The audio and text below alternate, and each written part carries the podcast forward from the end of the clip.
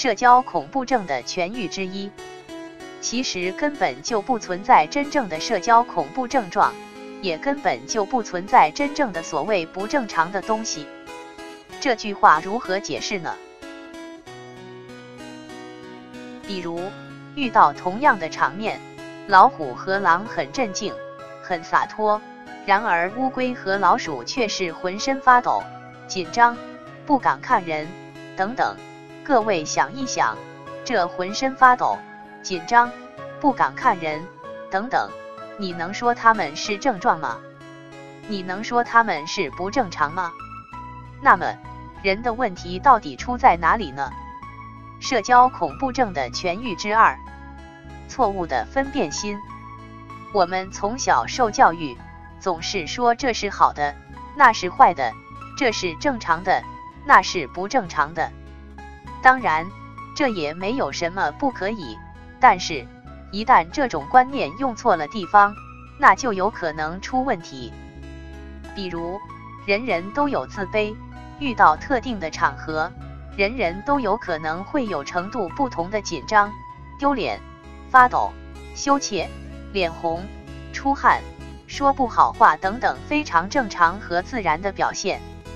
但是，如果你错误地认为这些都是不好的、不正常的症状，那么你就从此可能会逐渐发展成较严重的社交恐怖症。社交恐怖症的痊愈之三，不需要纠正。对于所有的社恐症状，比如紧张、脸红、发抖、出汗、结巴、尴尬、羞怯、不自然、丢脸、出丑等等，你将发现他们根本无法控制。你越是控制它，害怕它。排斥它，找方法消除它，他们反而更严重。其实，对于所有以上的这些所谓的症状，是绝不能再去控制他们、排斥或找方法消除他们的，因为你的所有的这些方法所消耗的能量，恰恰是维持和加重它们的唯一的能量源泉。所以，只要你不再去纠正它们。他们反而会慢慢的开始消融，只要你不再去做任何一件去消除他们的事情，慢慢的这个毛病反而会渐渐的康复。当你有一天能够慢慢的适应了他们的时候，你的这个毛病反而会渐渐康复了。社交恐怖症的痊愈之四，执着心。所有的社恐症状其实都是正常的。可以说是在正常人身上全都出现过，存在的都是合理的。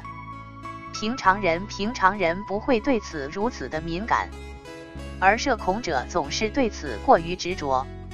何时解除了对这些症状的执着心，何时康复的大道就已经在你的脚下了。就像一位老师所说，没有社恐，只是对自己的要求太高，达不到。所以就出现了所有的一切。社交恐怖症的痊愈之舞，社恐的人总是怕这怕那，人应当敢作敢为，活得光明磊落，不要整天躲躲闪闪，伪装造作，总是心里有鬼，不敢真实活着，一千年也不会康复。要养成一种天不怕地不怕的精神，就是当场紧张的浑身哆哆嗦嗦。瘫倒在地十几回，也没有什么大不了的。当你连全世界人民都发现了你的严重丢脸，你都不害怕的时候，那么你还会害怕面前这么一点点紧张吗？社交恐怖症的痊愈之六，归顺自然。社恐者必须归顺自然。何谓自然？真是极为自然。社恐者必须慢慢舍弃伪装与造作、虚假与虚伪。当你慢慢承认自然、归顺自然、顺其自然、顺其自然的时候，康复也就在不远处了。社交恐怖症的痊愈之期，原谅你自己。社恐者必须无条件的承认、肯定并且原谅真实的你自己。一个人如果讨厌他自己，想抛弃他自己，甚至想自虐，想屠杀干掉他自己，那他时谈不上康复的。原谅你自己，接受你自己，使改变你自己的最重要的也不合必由之路。社交恐怖症的痊愈之八，消除错误的欲望。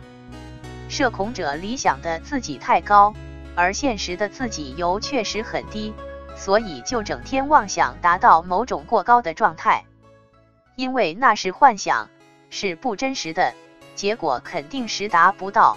所以就整天强迫自己绷紧神经去达到它，这种伪装与造作，事实上终以失败而告终。所以就这样每天每刻都把自己折磨得很累。